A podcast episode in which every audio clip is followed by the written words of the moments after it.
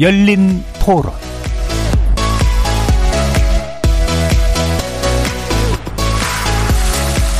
안녕하십니까. KBS 열린 토론 정준희입니다.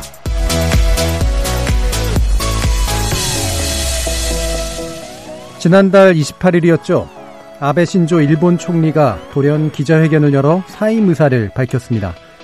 지병인 궤양성 대장염의 재발로 국정 운영에 부담을 주지 않기 위해서라는데요.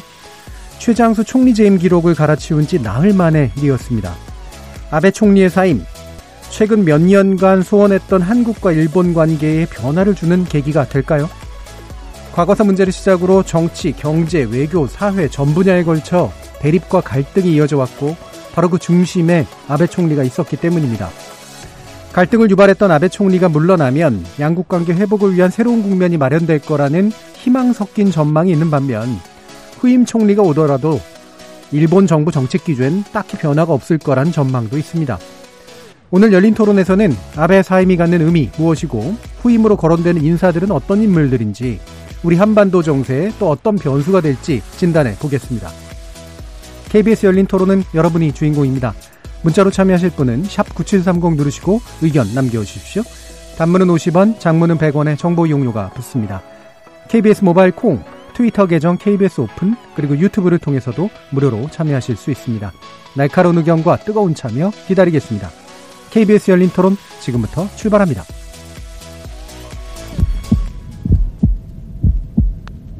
살아 있습니다. 토론이 살아 있습니다. 살아있는 토론, KBS 열린 토론. 토론은 라디오가 진짜입니다. 진짜 토론, KBS 열린 토론.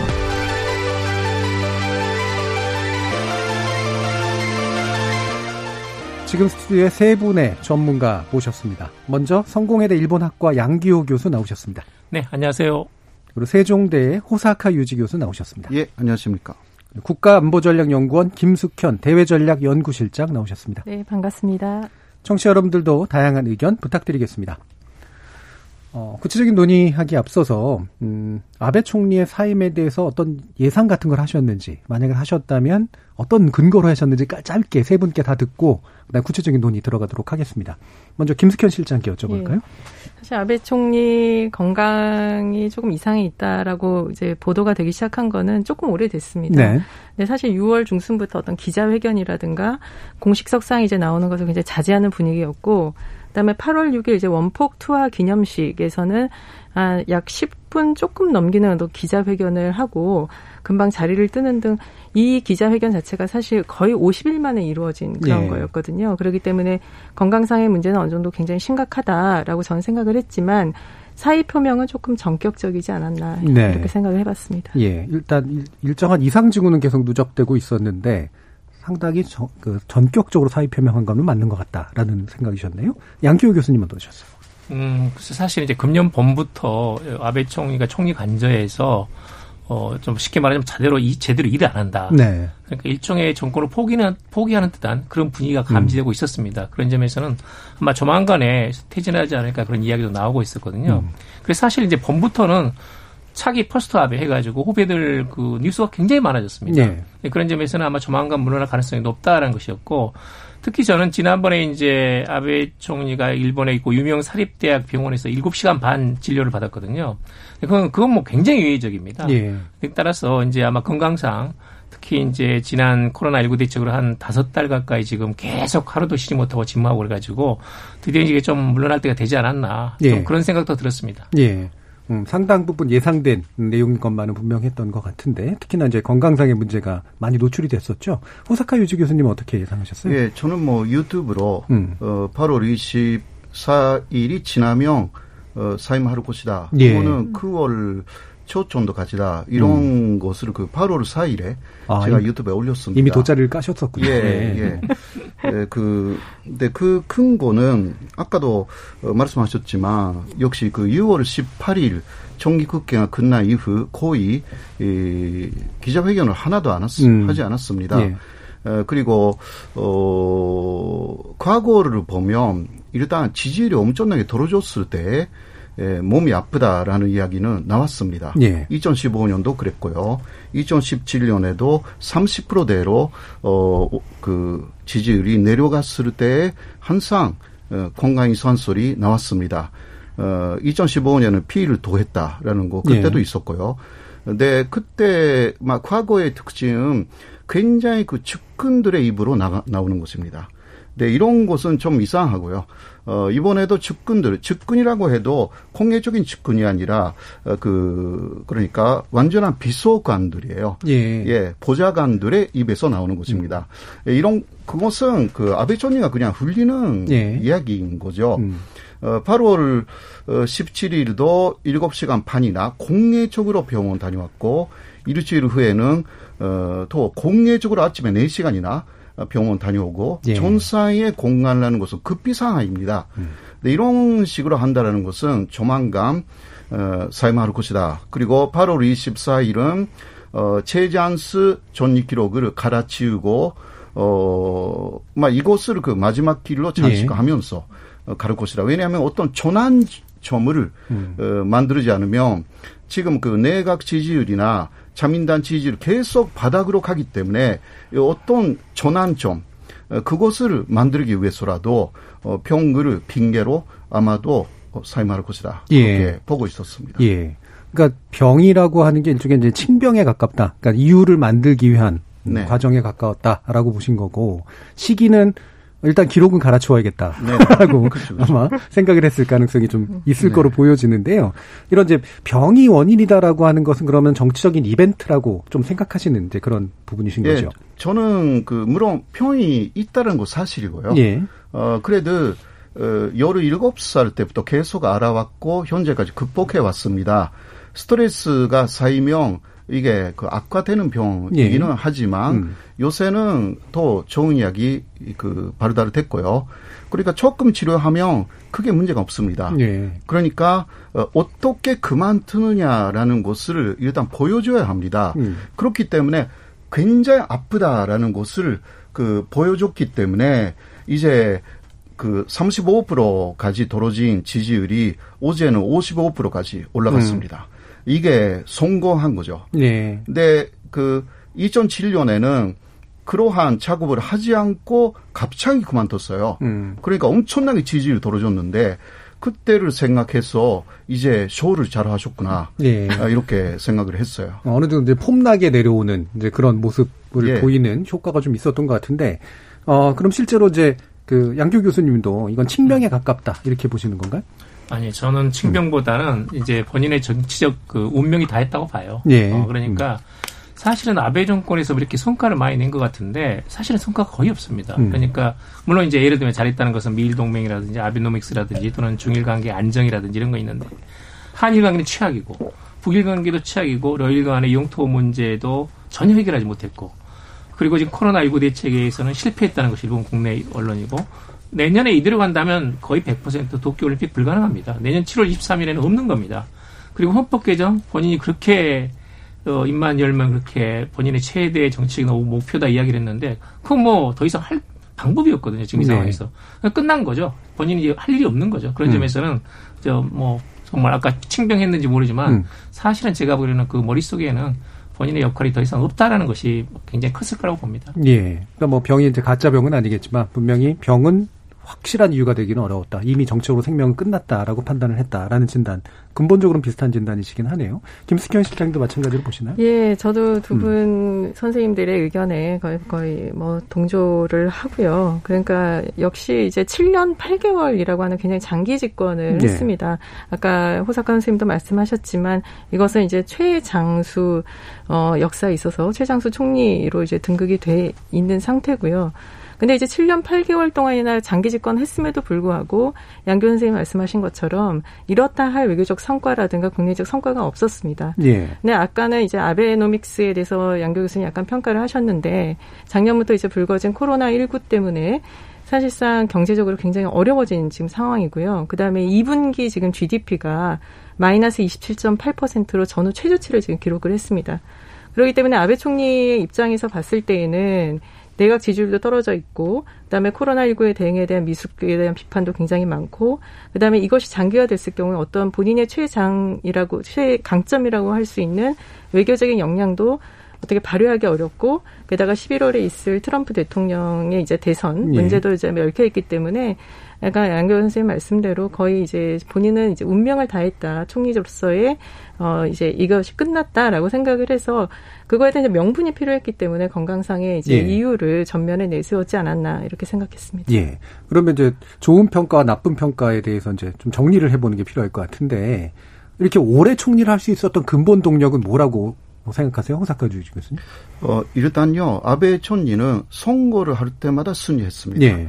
어, 그래, 여섯 번, 그, 이자 아베 정권 이후, 어, 자면 선거, 중요한 선거, 어, 네, 선거를 할 때마다 어, 사실상 그 예상을 깨고 승리한 적도 있었고요. 어, 그곳이 하나의 통력이 되었다라고 할 수가 있습니다. 물론 아베 정권은 상당히 그 준비를 잘 해가지고요. 먼저 내부적으로 여론조사를 합니다. 내부적으로 여론 조사를 하여서 이길 수 있다라는 결과가 예. 나올 때에 내각을 음. 어, 해, 아, 그 중용을 해산했습니다. 음. 어, 그렇기 때문에 그러한 천치적 수법이 이, 굉장히 뛰어났습니다. 예. 어떤 면에서는 그것이 그 장기 집권을 할 수가 있었던 음. 근본적인 이유라고 저는 보고 있습니다. 예. 그러니까 일본 내각제 특성상 이제 해산하고 선거를 하는 그 시기를 잘 잡으면 예. 굉장히 잘 잡았어요. 그 선거 승리를 통해서 이제 재집권이 가능한 형태 이 네, 부분이 네, 이제 핵심이었다. 그러니까 정치 네. 술이 굉장히 핵심이었다라고 보시는 거네요. 예, 그렇, 음. 그런 것입니다. 그러면 우리 실장님은 예, 어떠세요? 예, 물론 이제 음. 아베 총리의 어떤 그런 정치적 수법도 굉장히 뛰어났지만 저는 아쉽다고 생각하는 점은 야당이 제대로 역할을 전혀 예. 못했습니다. 음, 사실 의미 없는 야당. 예, 음. 그래서 2009년도 이제 민주당 정권이 되고 2012년도 다시 아베 정부에 정권을 넘겨주게 됐는데 2012년도 말 아베 정부의 이제 출범 이후부터 사실 야당은 거의 이제 붕괴했던 그런 상황이었고 분열이 계속 이루어져 있고 최근에 들어서 이제 다시 어떤 신당 창당을 통해서 규합을 하려는 움직임이 있었지만 어, 제가 보기에는 견제 세력인 야당으로서의 그 역할 부재라고 하는 점도 이 네. 예, 장기 집권에 중요한 영향이 되지 않았나 예. 생각합니다. 네. 그러니까 정치력도 상당히 중요했지만 그 야당이 워낙 지리멸렬이어가지고 여러 번 지적됐던 문제이긴 한데 어 그리고 아까 이제 안기호 교수님 근데 아베노믹스 같은 게 초기 성과는 어느 정도 인정받았다라는 표현을 해주셨었잖아요. 저는 이제 정치라든지 경제 외교 면에서 나름대로 성과는 있었다고 예. 봐요. 그러니까 이제 여섯 번이나 총선이라든지 참여 통상선거에서 압승할 수 있었죠. 음. 또 부분적으로 이기거나. 그런데 이제 사실은 그, 그니까 1990년대 장기 불황이 일본에서 20년간 지속됐거든요. 근데 예를 들면 중국은 뭐 2005년 10년 되면 일본을 완전 초월하는 거예요. 예. 근데 한국은 계속 추격이 오거든요. 음. 근데 북한은 핵과 미사일은 일본은 항상 그 사정권 안에 가지고 있는 거예요. 그리고 납치 문제가 있고 3.11 동일본 대지진이 있고 그러니까 이제 중위 중국의 부상과 상대적인 저하 또는 박탈감 이런 점에서는 강한 리더를 원하거든요. 음. 지금도 일본인들 마찬가지. 예. 거기 대응할 만한 자민당의 mainstream 주류들이 이 문제에 대해서 강경 대응을 하면서 일본을 국가적인 자존심, 위신을 높여줄 수 있는 인물이 누군가를 오랫동안 찾아낸 그게 바로 이제 로얄 패밀리에 가까운 음. 아베 음. 아베였던 거예요. 아베 신조. 그리고 아베 신조 처음부터 이제 납치자 문제를 들고 나왔거든요. 그러니까 그런 점은 상당히 일본인들이 더 이상 과거사에 대해서 뭐 말하자면 사죄하거나 또는 이제 용토 문제에 대해서 중국에 대해서 양보하거나 이런 것들이 아니게 된 거예요. 그런 점에서는 어 말하자면 처음으로 이제 전후 체제 탈피라고 할까 일본인이 일본으로서 자부심을 느낄 수 있는 상황을 만들어야 되는데 그런 점에서는 그 심리를 잡아내는 데는 굉장히 예. 아비 정권이 성공했다고 봐요. 음. 그런 점에서는 이제 예, 뭐랄까 일본인들의 어떤 그 욕구를 충족시켰다. 음. 그런 점은 저는 이제 상당히 그런 평가할 부분이 있다고 봅니다. 예. 또 하나 이제 미일 동맹은 일본의 가장 기축인데 트럼프 대통령을 완전히 붙잡았어요. 음. 그러니까 이제 G7 열강 같은 데에서 어, 유일하게 트럼프 대통령이 가장 사이가 좋았던 사람이 아베거든요. 예, 아베 그렇죠. 신조였거든요. 그러니까 이제 그런 관계라든지 아니면 중일 관계는 2012년부터 약간 안정시킨 부분도 있고 그리고 아베노믹스는 확실하게 여러 가지 이제 평가가 엇갈리는 하는데 어, 이 실업률 문제. 그러니까 거의 90%, 90% 이상 실업률 확실히 좋아졌죠. 그건 좋아졌어요. 예, 예. 근데 사실은 이제 지난 20년간 이렇게 그 GDP 국내 총생산의 성장 부분을 보게 되면 예를 들면 이렇습니다. 미국이 두 배 성장했어. 음. 한국이 세 배 성장했고 20년간. 중국은 11배, 러시아가 7배예요. 음. 근데 일본은 사실은 제로예요. 똑같죠. 예. 성장이 없어요. 예. 그러니까 사실은 그런 거 보게 되면 어 아베노믹스도 이제 평가를 그 높이 하기는 어렵죠. 예. 어렵지만 어, 적어도 이제 적어도 이 취업률 같은 데서 성공했고 그러다 보니까 10대, 20대, 30대들 지지율이 높거든요. 자민당 예. 지지율이 높습니다. 젊은 세대들이. 근데 그런 것들을 상당히 나름대로 어떤 평가할 부분이 있지 않나는 생각이 듭니다. 예. 그러니까 젊은 층을 잡을 수 있었던 이제 실업률 저하. 그다음에 미국과의 든든한 관계, 그리고 중국과의 적당한 거리. 그다음에 이걸 통해서 쫄아드는 일본에 대해서 우리도 강화해줄 수 있어라고 하는 어떤 메시지를 발산한 거 이게 아마 핵심이라고 그렇게 보시는 것 같은데 그렇다면 이제 실체적인 것보다는 상당히 좀 담론적인 것에 좀 가깝잖아요. 그러니까 뭐 뭐랄까 이렇게 약간 야, 이념적인 거. 이념적인 거. 그렇죠? 네. 그래서 좀 더 강성 우파적인 그런 경향을 네. 보이게 된 것도 역시 마찬가지인 것 같은데요. 예, 호사카 교수님. 예, 저도 그렇게 생각합니다. 그러니까 실질적인 성과라고 하면 많이 없다라는 음. 이야기가 상당히 지금 많이 나와 있습니다. 음. 어, 그리고 그, 어, 뭐, 이입으로 선전시키겠다. 그게 아베노믹스의 목표였는데, 결과적으로는 막 코로나 이전까지만 해도 4.7% 정도로 끝났고요. 어, 그리고 아까 말씀하셨지만, DGP GDP는 정말 똑같대요. 예, 20년간. 어, 예. 음. 에, 그리고 기타 여러 가지 면에서 어, 아베노믹스가 성공했다고 보기가 상당히 좀 어렵습니다. 임금 수준도 어, 예. 이게 그 고의 그 손장 예, 어, 하지 못했고요. 그러니까 어, 그 예를 들면 그 주식은 전체적으로 4배 정도 올라갔습니다. 예. 네, 그러나 문제는 그 개인 소비라든가 어, 이런 부분은 똑같다. 그, 그 그리고 수입이죠, 수입. 개인들의 예. 수입은 거의 변함이 없기 때문에 음. 에, 아베노믹스는 개인적인 어떤 그 소득 증가로 이어지지 않았습니다. 예. 이게 굉장한 불만으로 어 국민들이 느끼고 있는 어, 그러한 부분들이 좀 있고요. 그리고 또 집단적 자위권 이것을 그 법제화 시켰을 때는 헌법을 무리하게 해석을 변경했습니다.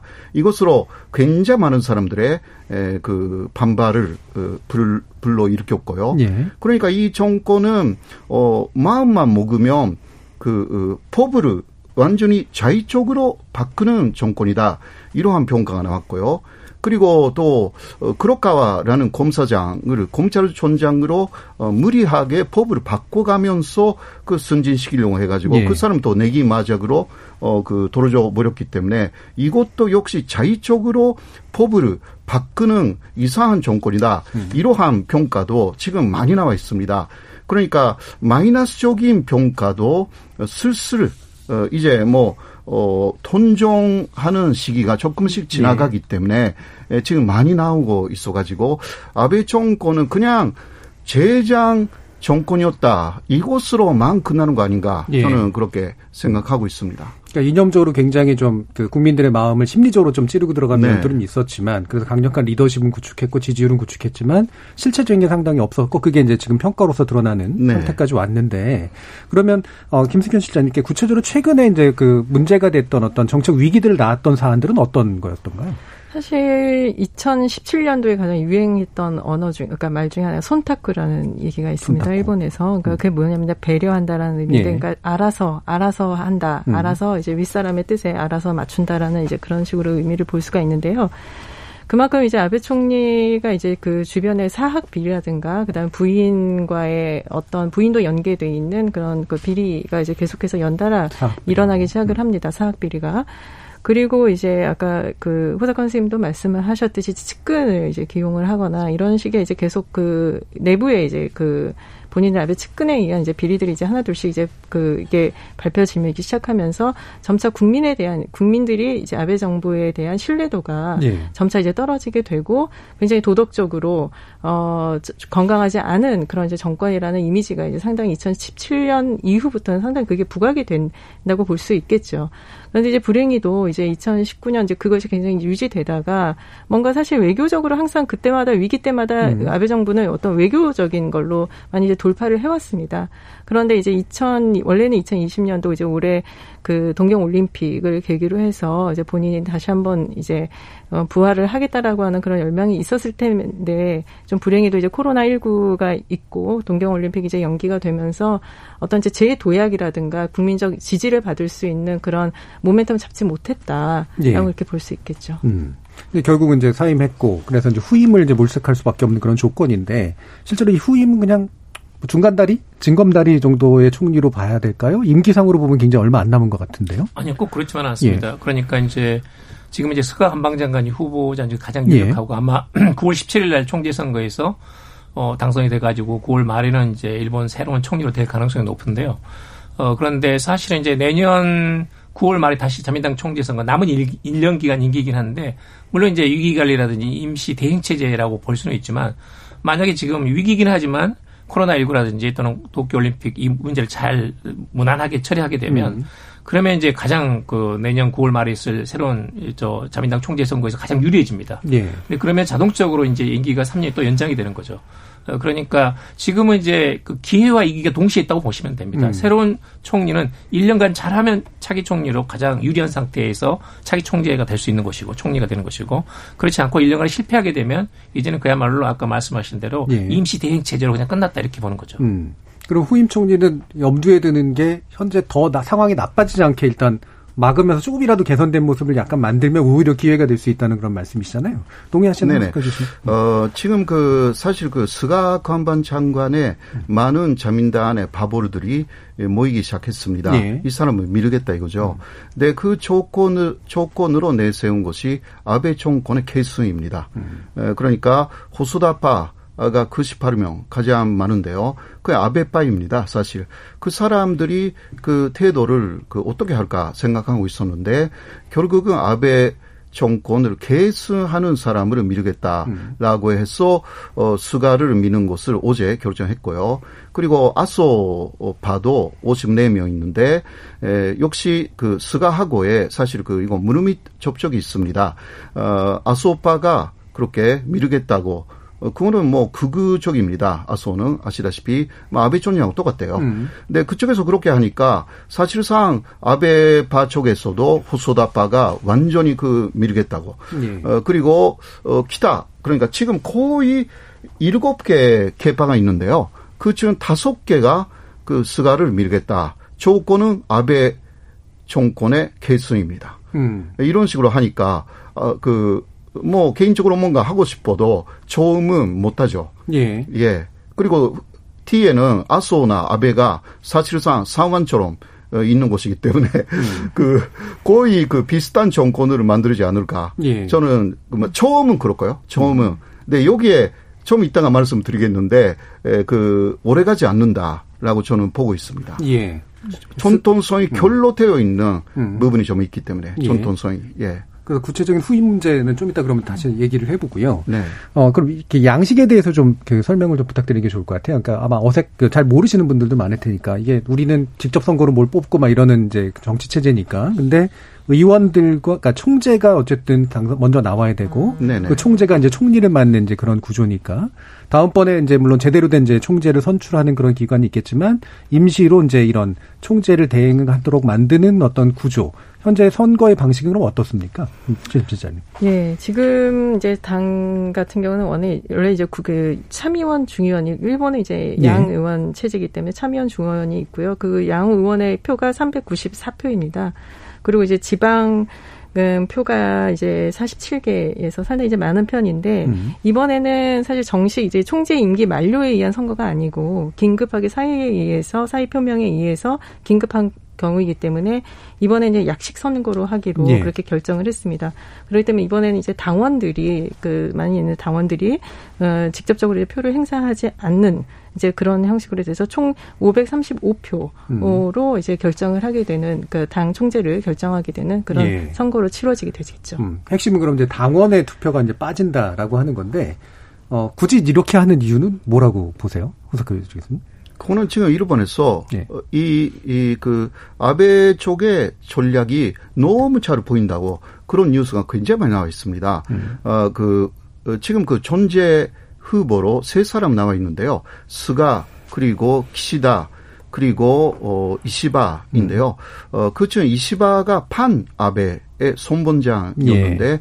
이 사람만큼은 절대 에, 그 단순시키면 안 된다라는 음. 합의가 있어가지고 이 사람이 당원표에 강합니다. 아. 에, 그러니까 당원표까지 전체 포함시키면 788표가 됩니다. 예. 에, 그 당원표의 3분의 1을 완전히 그 없애버리고 350, 에, 아, 530 5표로 네. 하면 음. 어 그리고 또 지금 그 스가 쪽에 계속 그 개파가 어 몰려 들어가고 있기 때문에 이제 이시바는 완전히 제거시키겠다. 뭐 이번에는 안 되겠다. 네. 이런 식으로 가기 위한 하나의 콤수다. 음. 어, 이런 식으로 지금 긴급 사태를 어쩌고 저쩌고 말하고 있지만 긴급 사태가 아닙니다. 지금 아베가 지금도 촌리로 있지 않습니까? 예.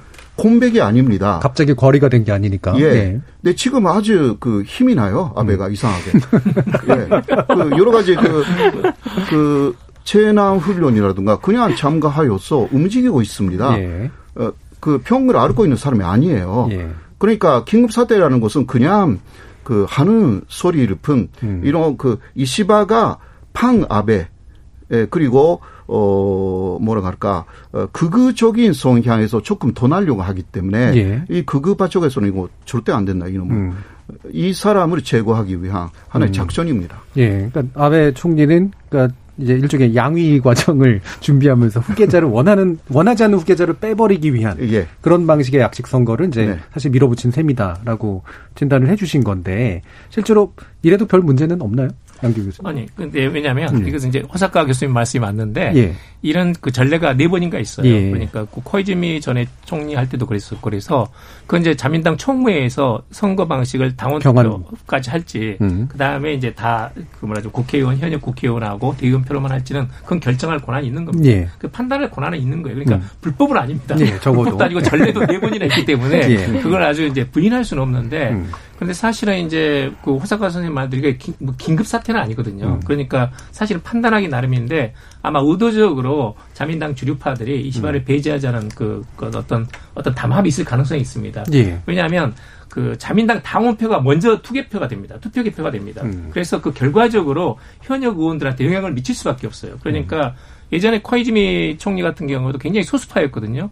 도저히 그 당원표에서 당원표 말고 일반 현역표들한테 이길 수 없었는데 당원표가 먼저 있는데 그 결과가 압도적으로 코이즈미 수상이 총리가 후보가 유리했기 때문에 나중에 현역 국회의원들이 따라간 거예요. 네. 그렇게 이제 뒤집을 수가 있거든요. 그래서 이제 지금 이시바가 그러, 그게 재판이 나올 수가 있기 때문에 처음부터 잘랐다고 하는데 저는 예를 들면 이제 이런 건데 이야기가 좀 앞서 나갈지 모르는데 지금 만약에 이 저 스가가 되고 나서 1년간 제대로 역할을 못 한다.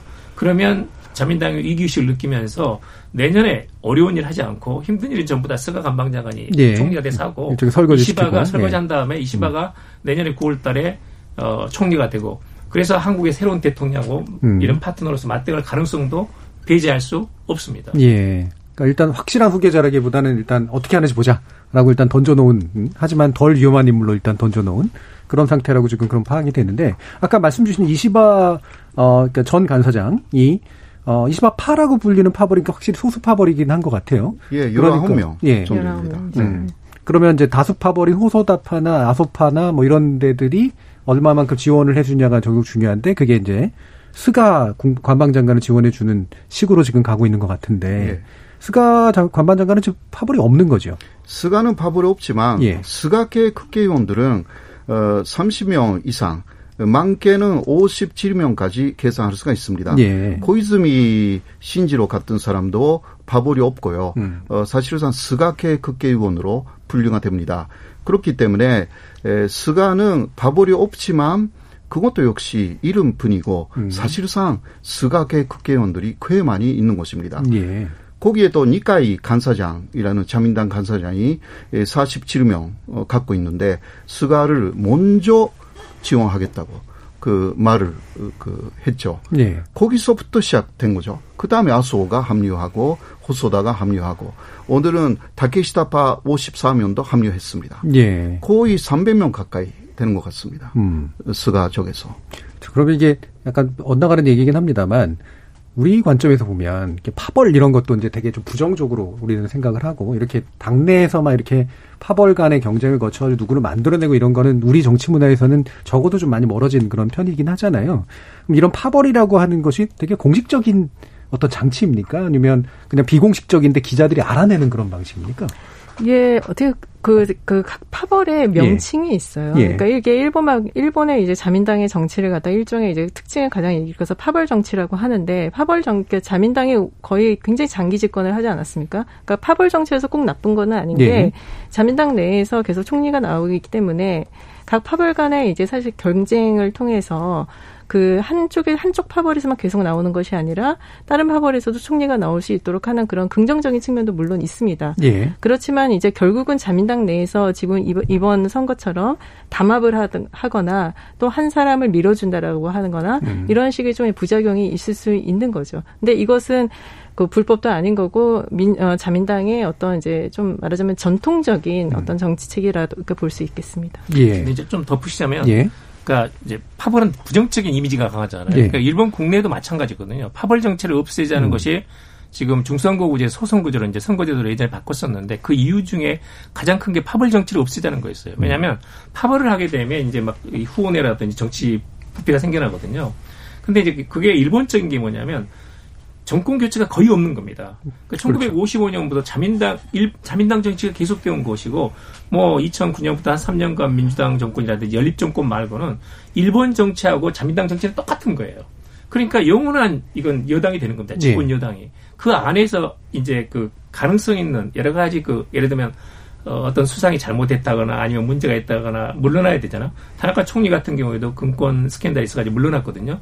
그러면 그 다음에 깨끗한 미키라는 사람이 있었는데 clean 미키라고 그랬는데 미키가 총리로서 나가는 겁니다. 예. 그러니까 항상 그 어떤 그 연극 무대에서 그 음. 대역을 만들어 놓는 거예요. 음. 그리고 약간 이제 정책 차이도 놓고 그러니까 그것은 대정당에서 일어날 수 있는 일이죠. 우리처럼 정권 교체가 있는 일이 거의 없기 때문에. 예. 그러니까 일본이 이제 자민당의 실질적인 일당 지배 체제이기 때문에 그 안에서의 여당 야당이 이제 실제로 약간 파벌로서 표현되는 그런 경향이 좀 있고 그럼 이제 당원이 이제 일종의 여론의 어떤 반영치 정도로 이제 바라보면 그 축으로 이제 핵심 파벌과 그다음에 약한 파벌과 당원들의 어떤 여론 이런 게 이제 좀 삼각구도로 좀 돌아가면서 계속 그 새로운 리더십을 좀 만들어내는 이런 구도로 좀 이해하면 어느 정도 될까요? 예, 네, 맞습니다. 네. 어, 그래서 이번에도 그 자민당 안에서 140명 정도가 어, 이번에 그 선거 반식에 반대를 네. 했습니다.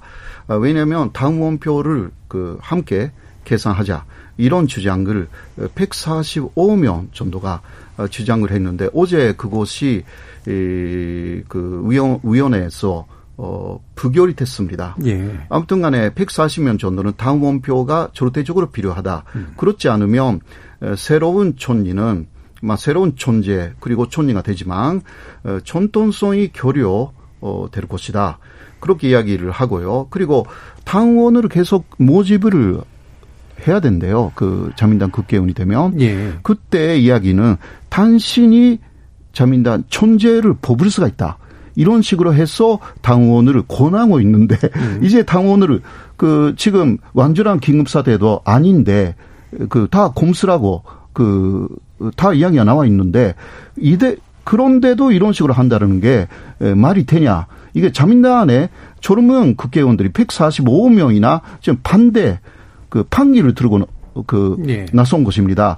그렇기 때문에 이 정권은 지금 어떻게 그 이야기가 나와 있냐고 하면 이런 내부에서의 사실상 반란입니다. 음. 근데 이런 것이 있기 때문에 오래가지 못한다는 거죠. 예. 그러니까 한 달, 두 달 정도 하고 지지율이 높은 그 시점에서 내각 총사태를 해가지고 그, 어, 그리고 충원을 해산시키고 근데 이제 전선거로 이겼어. 물론 이겨야 되지만 예. 이겨서 전식으로 전리로 어, 되어서 전통성을 회복하겠다. 이런 시나리오도 있다고 들었습니다. 예.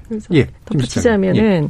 어, 사실 아까 여론조사에서 계속해서 이제 이시바 전 간사장이 상당히 높은 높게. 지지율을 받고 있는데, 흥미로운 것은 스가 관방 장관도 상당히 지지율이 비교적 나쁘지 않아요. 음. 2위 정도로 지금 14.3% 정도로 나오고 있기 때문에, 음. 아까 이제 호사관 선생님께서 말씀을 하셨지만 이제 단기간으로 끝나게 될지는 약간 조금 저는 더 지켜봐야 된다는 입장이고 그리고 사실 스가 관방 장관이 아베 총리와 굉장히 오랫동안 보조를 맞추고 7년 8년 같이 있었지만 이분은 사실 국민적으로 보면 레이와 아저씨라고 하는 그런 별명이 있을 정도로 예, 예. 상당히 좀 대중적으로는 친근한 그런 음. 이미지가 있어요. 그리고 뭐 이세 정치도 아니고 굉장히 서민형에 가깝고 그리고 실질적으로 이 사람과 같이 일을 했었던 사람이라든가 측근에 있었던 기자들의 얘기를 들어보면은 그냥 굉장히 수탈하고 아주 정말 그런 인물이라고 그래요. 그러기 때문에 외모도 그렇습니다.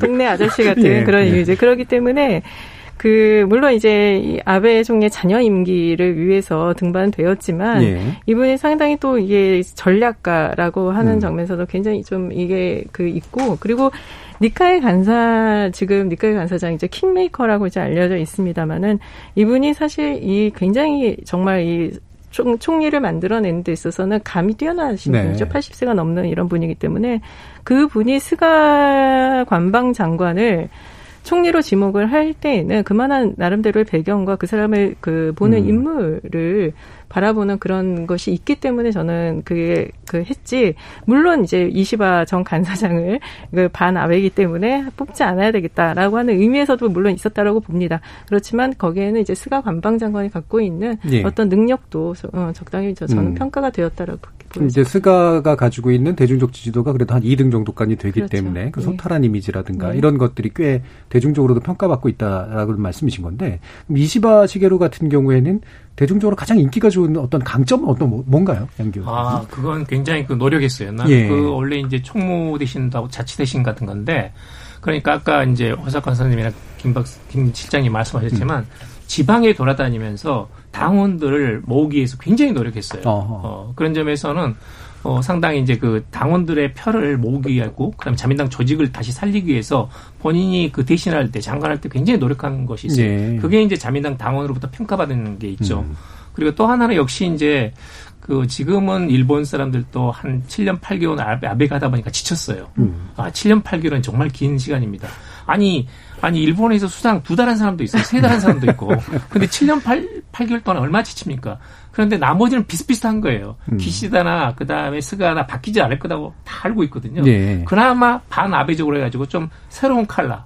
어, 예전에 그러면 그, 저, 부시 주니어 같으면 ABC가 있었지 않습니까? 네. anything but Clinton이라고. 음, 음. 클린턴이 했던 것하고 정반대로 뭐든지 좋다고. 그러니까 이제 그런 걸 원하는 사람들은 이시바한테 새로운 신선미를 느끼는 거예요. 네. 그런 것들이 이제 욕구를 충족시켜주는 거죠. 음. 그러다 보니까 대중적인 인기가 있고 역시 그래도 지치기 누구한테 좋아 처음엔 좋았지만 지치다 보면 누가 거기 그 사람에 대해서 반대말하는 사람이 좀 더 뭔가 신선해 보이고 뭔가 잘할 것 같지 않습니까? 그런 이미지죠. 음, 일단 바닥을 다지는 그런 힘이 굉장히 좀 네. 좋았던 네. 면이 좀 있었고 이제 어, 좀 신선한 인물을 바라기에는 가장 괜찮은 상태인 건데 그 흔히 그렇잖아요. 반 뭐 이렇게 하면 내용이 없는 경우가 사실은 더 많단 말이에요. 실제로 반압의 실체는 뭡니까, 김 실장님? 반압의 실체, 반압의 실체는 글쎄요. 그 어떻게 보면은 좀 그러니까 아베 총리 자체가 좀 이렇게 뭐라 그러나 아까도 말씀드린 왕조의 그런 이미지가 예. 있지 않습니까? 그렇기 때문에 굉장히 선택받은 인물이고 음. 이런 혜택받은 인물이라고 하는 그런 점이 있습니다. 사실상 이제 자민당 내에서 이세 정치인분들이 상당히 많이 있는 것도 음. 이것도 어떻게 보면 이제 반감을 가질 수 있는 그런 요소가 되는데 사실 이제 그 이외의 일반 서민들이 갖고 있는 그 이미지로서는 사실 아베 정부에 대해서는 그런 점에서는 사실 공감할 수 없는 그런 분들이 상당히 네. 있는 거고 또한 이제 역사 수정주의라든가 이런 걸 전면적으로 음. 내세웠던 음. 부분에 있어서도 그것을 공감하지 못하는 이제 시민단체라든가 중장년층에 그런 있었다고 봐야 되죠. 그렇기 때문에 반아베라고 하는 것은 대체적으로 좀 서민적이고 보통 음. 일반적인 사람들 그다음에 이제 반 역사 반 그러니까 역사 수정주의적인 인식을 갖고 있지 않은 그런 층을 뭐 반아베층이라고 볼 수 있겠죠. 좀 제가 조금만 더 묻자면 예. 이건 민주주의 파괴를 한 거예요, 사실은. 예. 아베 정권 들어와가지고 뭐이 언론을 전부 다 장악하고. 그렇죠. 그러니까 아베 정권 들어와가지고 일본이 언론 자유도가 뚝 떨어졌거든요. 그리고 공무원들도 정치적인 중립성이 일본 헌법에 다 보장돼 있습니다. 음. 그렇게 해야 되는 겁니다. 그런데 수상관저가 주도하면서 손 닦고 해가지고 예전에 뭐 이렇게 학원 스캔들 머리통을 하진 각계 학원에서 담당했던 지방 현청 공무원이 자살했거든요. 음. 그러니까 그런 것들은 일본 국민들이 아까 이제 김숙현 수장님 말씀하신 대로 이건 부도덕하다. 네. 아, 그리고 이제 아베노믹스 같은 것도 굉장히 격차 사회 만들었거든요. 음. 굉장히 혜택 받은 것은 대도시권이고 지방이라든지 또는 약자들은 굉장히 배제당하거나 큰 혜택을 받지 못했고 그리고 저는 이제 예를 들면 북한 문제라든지 한국 문제도 마찬가지인데 북한 때리기를 계속했잖아요. 납치자로. 근데 그거 그러고 나서는 작년 5월부터는 북한과 뭐 조건 없이 이렇게 정상간 대화하겠다고 했거든요.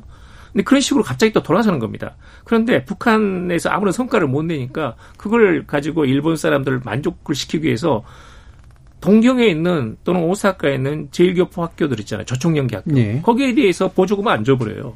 그러니까 북한에 대해 직접 규제를 못 하니까 뭐 규제를 하, 제재를 하지만 불이익을 더 못 주니까 이미 일본 내에 와 있는 저촉연계를 그렇죠. 예. 대상으로 해가지고 일본 국민들 예. 말하자면 일종의 희생양으로 만드는 거거든요. 아 그런 것들은 정말 음. 잘못된 정책이 있죠 음. 네. 그 거기에 대해서 일본의 시민 단체라든지 지식인들이 그걸 좋아하겠습니까? 예. 네. 그러니까 지나치게 귀족적이고 그다음에 지나치게 강경파적이고 사실은 민주적 질서를 좀 파괴하는 그리고 부패적 행동들을 했던 것에 대한 어떤 반감이 이시바에게 좀 어느 정도 모여 있으나 네.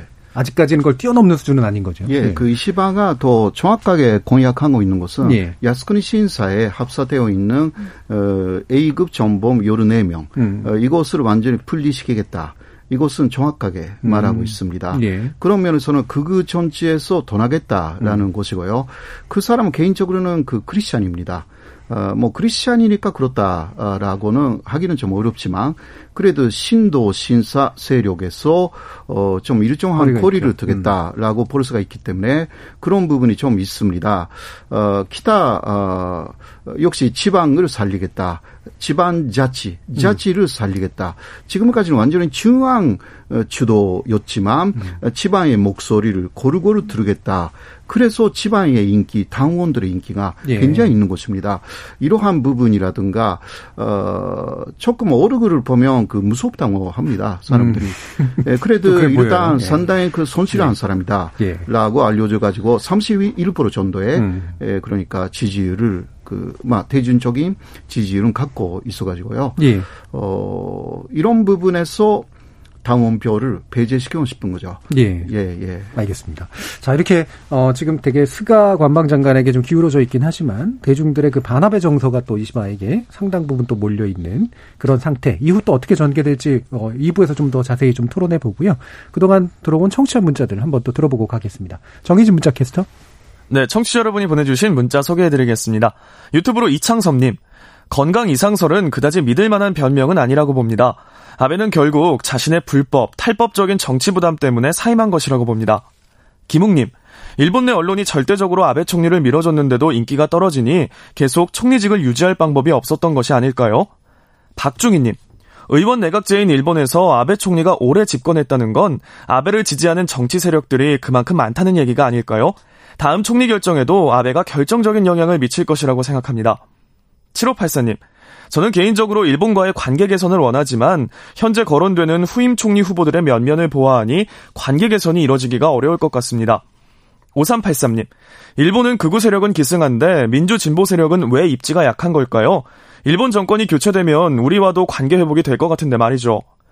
2005번님, 일본은 근본적으로 한반도의 평화협력보다는 긴장 상태 유지를 원하고 있다고 봅니다. 진보 정권이 아닌 보수 아베의 후예들이 계승하기 때문에 아베가 물러난다고 해도 한일 관계에 큰 변화는 없을 겁니다 라고 보내주셨네요. 네, KBS 열린 토론. 이 시간은 영상으로도 생중계되고 있습니다. 유튜브에 들어가셔서 KBS 일라디오 또는 KBS 열린 토론을 검색하시면 지금 바로 토론하는 모습 영상으로 보실 수 있습니다. 지금 방송을 듣고 계신 청취자 모두가 시민 농객입니다. 계속해서 청취자 여러분들의 날카로운 시선과 의견 보내주세요. 지금까지 문자캐스터 정희진이었습니다. 토론이 세상을 바꿀 수는 없습니다. 하지만 토론 없이 바꿀 수 있는 세상은 어디에도 없습니다.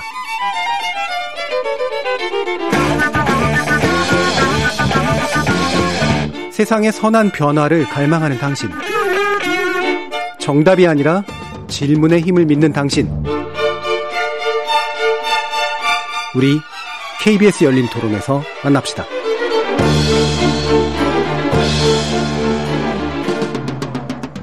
KBS 열린 토론 아베 이후의 한일 관계 문제를 좀 더 깊게 들여다보려고 하는데요. 국가안보전략연구원 김숙현 대외전략연구실장, 성공회대 양기호 교수, 세종대 호사카 유지 교수 이렇게 세 분과 함께하고 있습니다.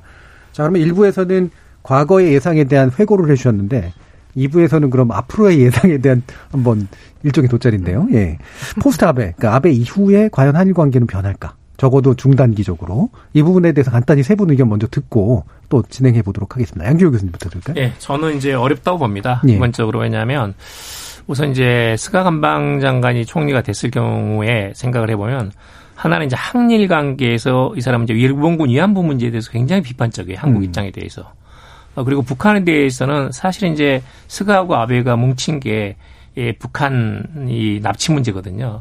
그래서 북일 관계나 한일 관계가 개선될 가능성이 좀 많지 않다라는 것인데 그것보다도 더 근본적인 것은 뭐냐면 예를 들면 북한 핵과 미사일 문제. 예. 일본은 완전히 제거돼야 된다 생각하거든요. 음. 우리는 상응 조치로든 해가지고 아무튼 북한의 핵과 미사일이 단계적으로 없어져야 된다 생각하고. 그다음에 일본군 위안부 문제는 이건 이제 한일 양국 국민들이 상처가 깊었죠. 그다음에 무엇보다도 지금 강제징용 해법. 이것은 아베 정권하고는 완전히 한국의 문재인 정부는 충돌합니다. 예. 그건 스가가 된다고 해도 전혀 바뀌지 않을 가능성이 있습니다. 네, 그렇지만 단지 저는 스가 자신은 굉장히 균형 감각이 있기 때문에 균형 감각이 있기 때문에 그런 점에서는 무리한 무리수는 두지 않을 거라고 생각합니다. 예. 그런 점에서는 뭐 사람이 바뀌었으니까 조금 더 밝은 좀 미래를 기대하고 싶다는 생각은 듭니다만은. 음. 그러니까 적어도 한일 문제 그리고 북일 문제에 있어서만큼은 아베하고 다를 건 없다. 다만 아베식의 무리함을 두지는 않을 것 같다. 정도로 지금 전망을 해주셨네요. 호사카 유지 교수님. 예. 어, 그, 어, 스가 관방장관을 그 처음부터 밀고 있었던 사람이 니카이 간사장이라는 예. 사람인데요. 이 사람은 원래부터 친준, 친, 친한파입니다. 음. 어, 그렇기 때문에 사실은 처음 그 이시바하고도 이 세 사람이 연대한다라는 이야기가 쭉 나와 있었습니다. 그 경우는 이시바를 미루겠다. 이러한 이야기도 나와 있었습니다. 근데 이번에는 다른 바보를 끌어들여야 하기 때문에 이시바를 사실 그 어, 전내고 예. 그 다른 쪽으로 간 것인데요. 그러나 기본적인 성향으로서는 에, 그 친한 친중이라는 부분이 없지 않아 있습니다. 음. 에, 물론 그 아베 정권을 개선하기 때문에 에, 그 부분이 금방 나오지는 못하는데 그거는 니카이 간사장이 어떤 역할을 하느냐에 달려 있는 부분이기도 하고요. 그리고 수출 규제 부분은 지난해 에 사실 그 아베의 진짜 그 주변에 있는 측근들 특히 그 어, 이마이 타카야라는 음. 비서관인데요. 이 사람이 완전히 주도한 내용이었습니다.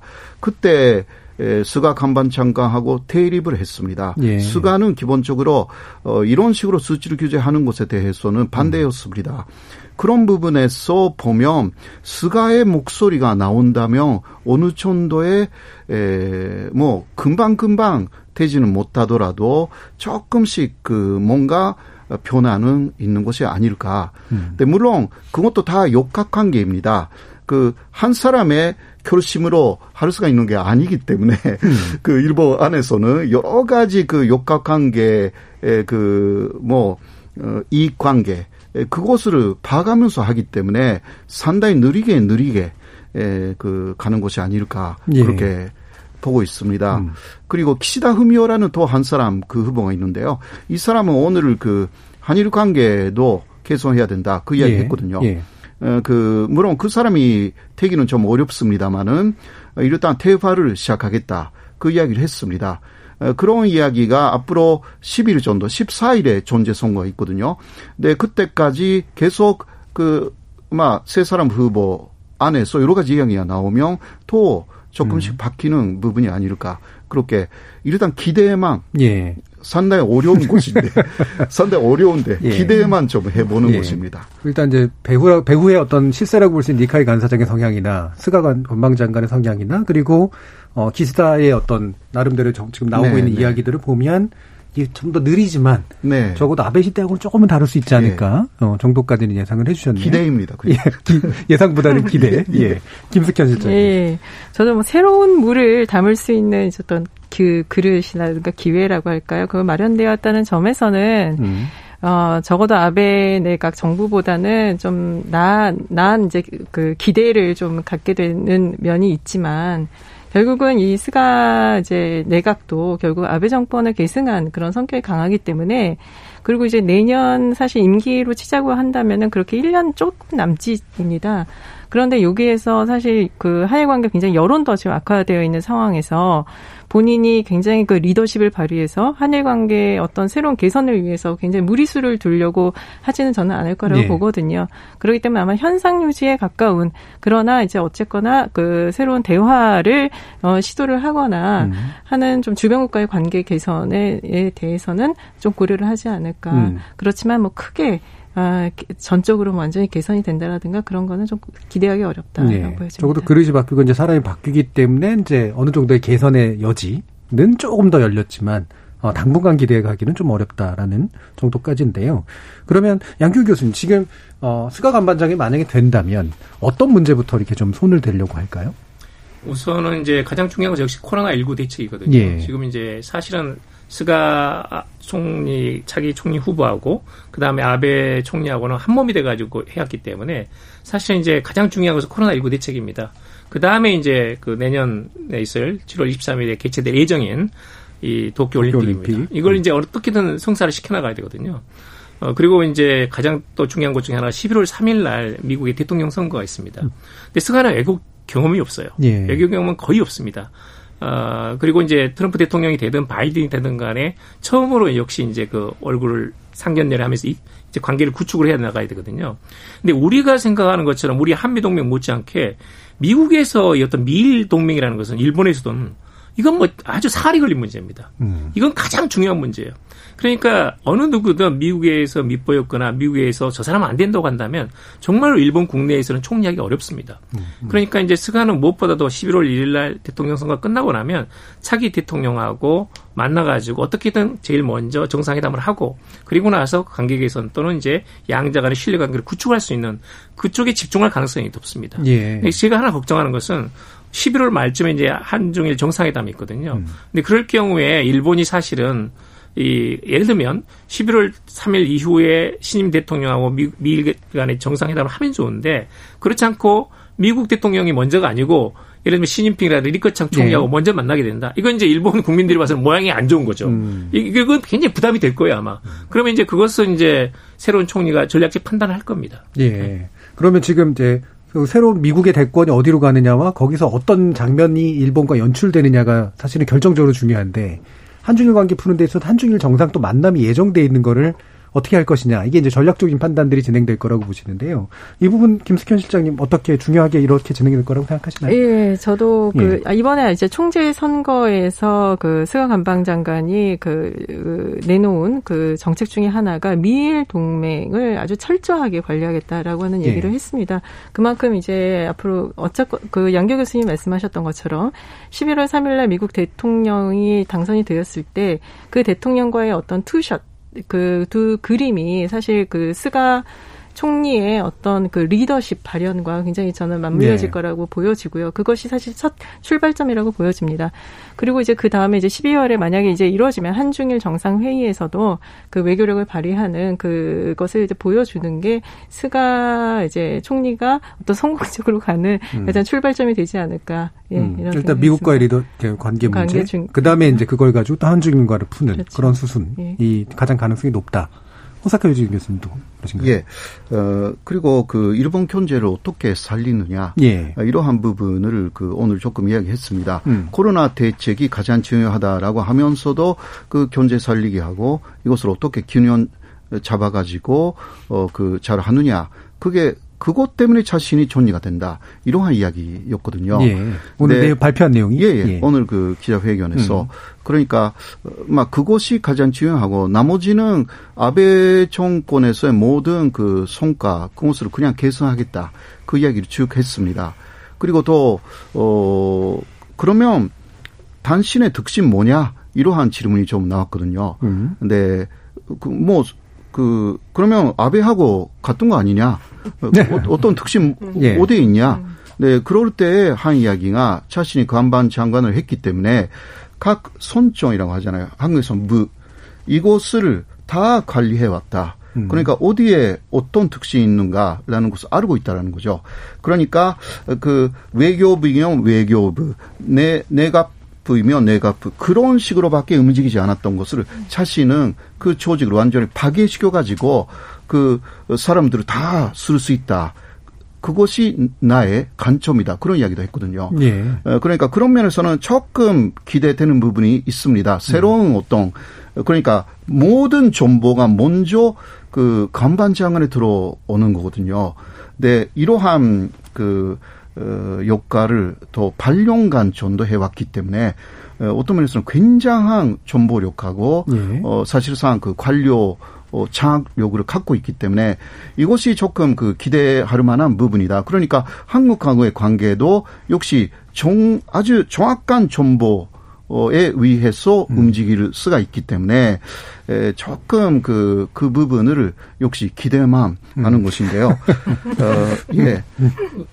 저는 예. 좀, 예, 예. 조금 더 덧붙여서 예. 말씀드리자면, 어, 사실 이제 아베노믹스 경기 활성화가 굉장히 중요한데, 지금 사실 아베 총리는 반대했는데 고토 트래블이라고 해가지고 지금 코로나가 하, 뭐 하루 200명씩 도쿄도에서 나오지 않습니까? 예. 그럼에도 불구하고 관광을 가자 해가지고 고토 트래블 예, 내수를 예. 키우기 위해서 한 거거든요.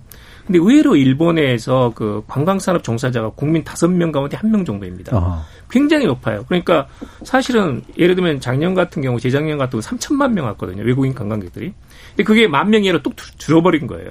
그러니까 이게 아베노믹스가 성장을 하려면 새로운 관광 산업이라든지 아니면 제4차 산업의 어떤 성과가 있어야 되는데 그게 없으니까 지금 아베노믹스가 한계에 부닥친 거죠. 예. 그러니까 이제 그런 점에서는 경기 활성화하고 방역, 코로나19 방역을 동시에 가져가려고 해요. 음. 근데 이건 굉장히 전 세계 어디서나 가장 어려운 문제죠. 그렇죠. 형용 모술이죠. 가장 예. 어려운 문제입니다. 예. 그런데 이제 지금은 제가 보기로는 이, 저, 저, 지금 스가 관방장관이 앞으로도 곧 트랩을 하면서 음. 내수를 키우겠다는 쪽으로 가는데 그게 자칫했다가는 코로나19에서 잘못 그 말하자면 부메랑을 맞을 수가 있습니다. 예. 그러니까 이제 그것은 그 정말 이제 수완이죠. 어떻게 음. 끌고 갈지에 대해서는. 음. 근데 그건 이제 아까 저 호사카 교수님 말씀대로 2014년에 내각 인사권을 만들어 가지고 그 관료들을 전부 다 인사권을 쥔 적이 있어요. 예, 예. 이저 스가가 그렇기 때문에 관료는 굉장히 강합니다. 음. 그건 장점이죠. 예.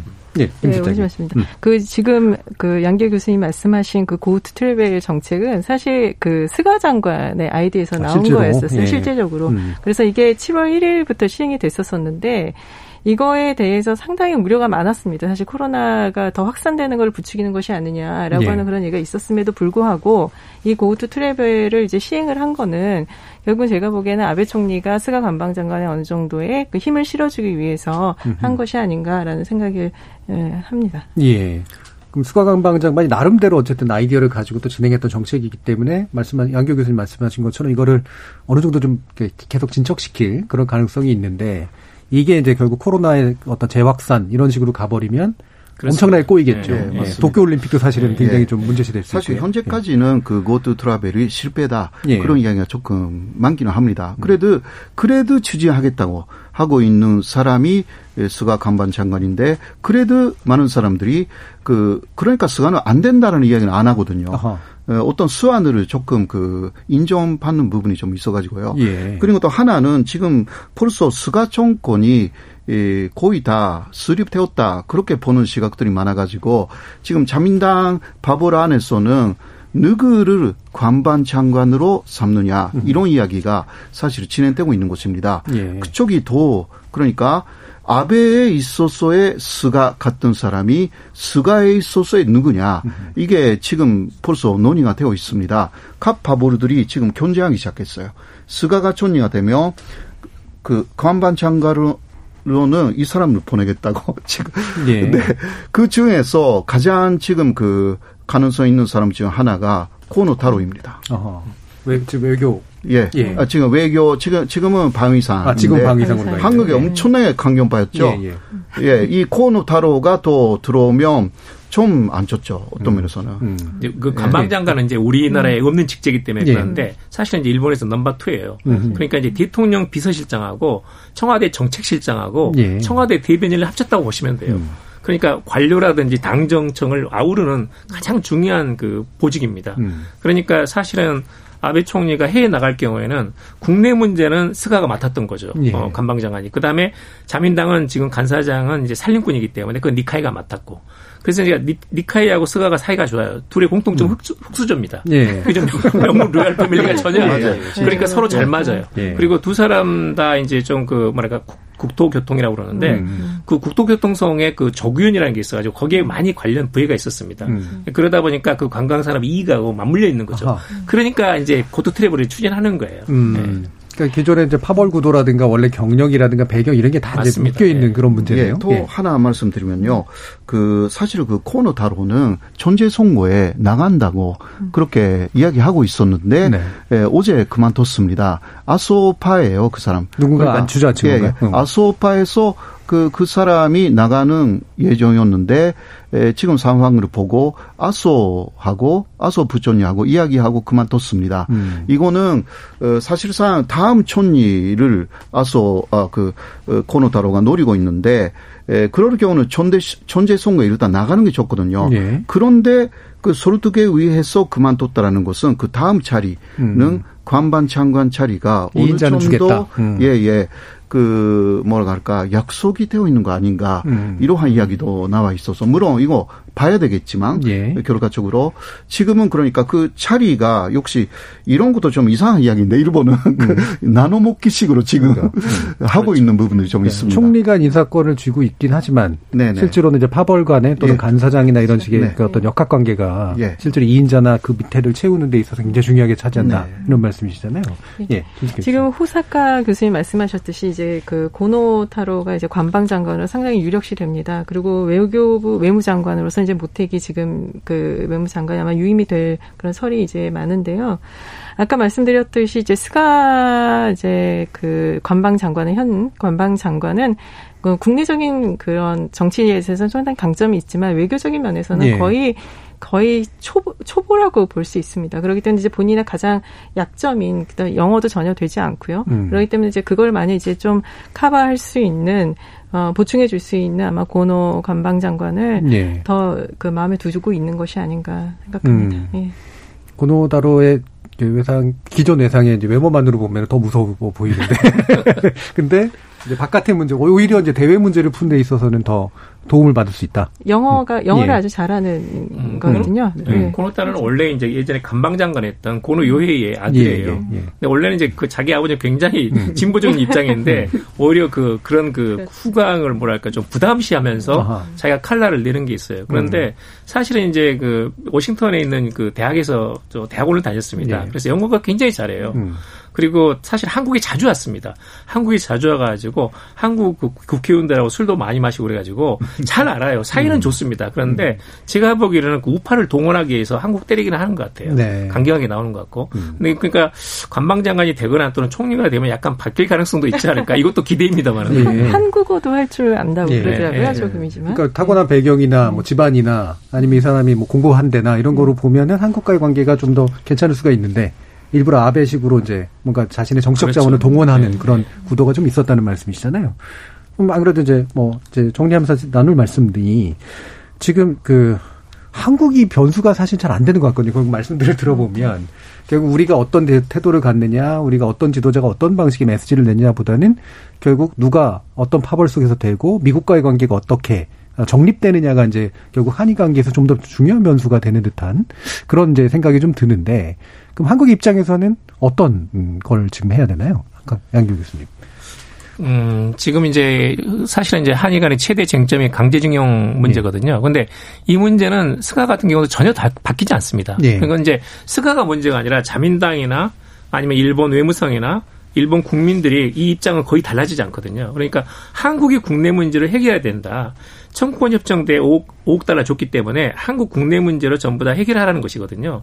근데 그것에 대해서는 우리 정부도 굉장히 그 일본 측이 수용할 만한 정도의 제안을 했습니다. 예. 근데 그걸 번번이 거부를 하고 있거든요. 그러니까 일본 제가 저는 어떻게 생각하냐면 우리가 어떤 측에 양보를 해가지고 제안을 하더라도 저쪽에서는 오히려 그걸 받아가지고 한일 간의 어떤 관계 개선을 하는 것보다는 한국 때리기를 통해 가지고 음. 우파를 동원하는 것이 훨씬 퍼플리즘적으로 유리해요. 예. 그리고 일본 국민들도 지금 당장은 한국과 타협할 필요가 없다라는 인식이 있거든요. 그런 점에서는 저는 어떤 제안을 하더라도 일본이 받을까 받지 않을 가능성이 높다는 점에서는 네. 어 좀 안타깝지만 일본도 지금 사실은 일본 전범 기업들이 지금 돈을 내지 않고 있으니까 여기 있는 국내 자산을 현금화해 가지고 피해자들 보상하는 쪽으로 가고 있거든요.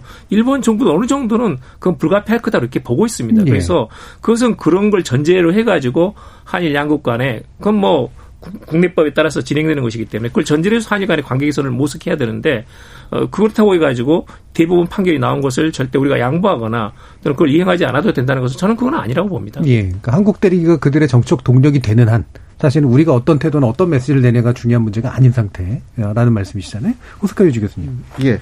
네, 하나의 변수는 역시 코로나 예. 상황입니다. 음. 이러면서 코로나 상황이 상당히 그 안 좋습니다. 우리가 알고 있는 것보다 훨씬 안 좋고요. 그래서 어 계속 그 여러 가게라든가 회사, 중소기업들이 토상하기 시작했고요. 음. 이게 계속 된다면 상당한 그 일본 경제에 부담이 되는 것으로 통계가 조금 나오기 시작했어요. 음.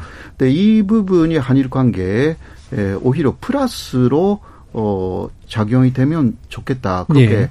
저는 이것도 기대입니다만. 오늘 기대 세 번째 얘기하셨습니다. 예. 그러니까 이러한 그 코로나 상황에서 예. 어떻게 계속 한국하고 음. 그전 경제 전쟁을 하느냐라는 음. 이야기들이 나오지 않을까. 예. 어, 그 그거는 국민들 사이에서요. 예. 예. 그리고 한국하고의 그러한 그 수입 관계, 수입 수출 관계, 예, 무역 관계를 갖고 음. 있는 그런 회사들이 엄청나게 피해를 입었습니다. 음.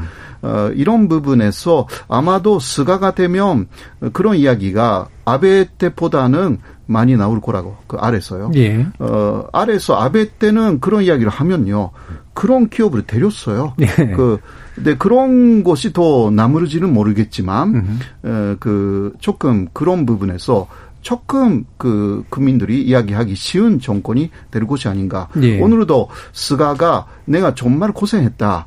그 아키다에서 그 집당으로 그 지업으로 도쿄에 올라와 가지고 고생고생해서 대학교로 다녔다. 예. 그 야간 대학을 그런 이야기를 하면서 그러니까 지방 을 너무 생각하고 있고 중안도 아는 사람이니까 어, 그리고 그러한 그 약한 사람을 예. 항상 생각해 왔다고 이야기했기 때문에 음. 조금 달라졌으면 음. 싶습니다. 예. 네. 자, 그러면 김숙현 실장님도 마지막 마무리 발언 예, 지금 네. 사실 1965년 이후에 한일 관계 최악의 상황이라고 계속 그 얘기 많이 되고 있습니다. 실제적으로 제가 만나는 일본 사람들도 어, 이렇게까지 일본 내에서 한국의 감정이 좋지 않았던 적은 별로 없었던 것 같다. 어, 정말 이거는 굉장히 심각한 상황이다라고 얘기하고 있습니다.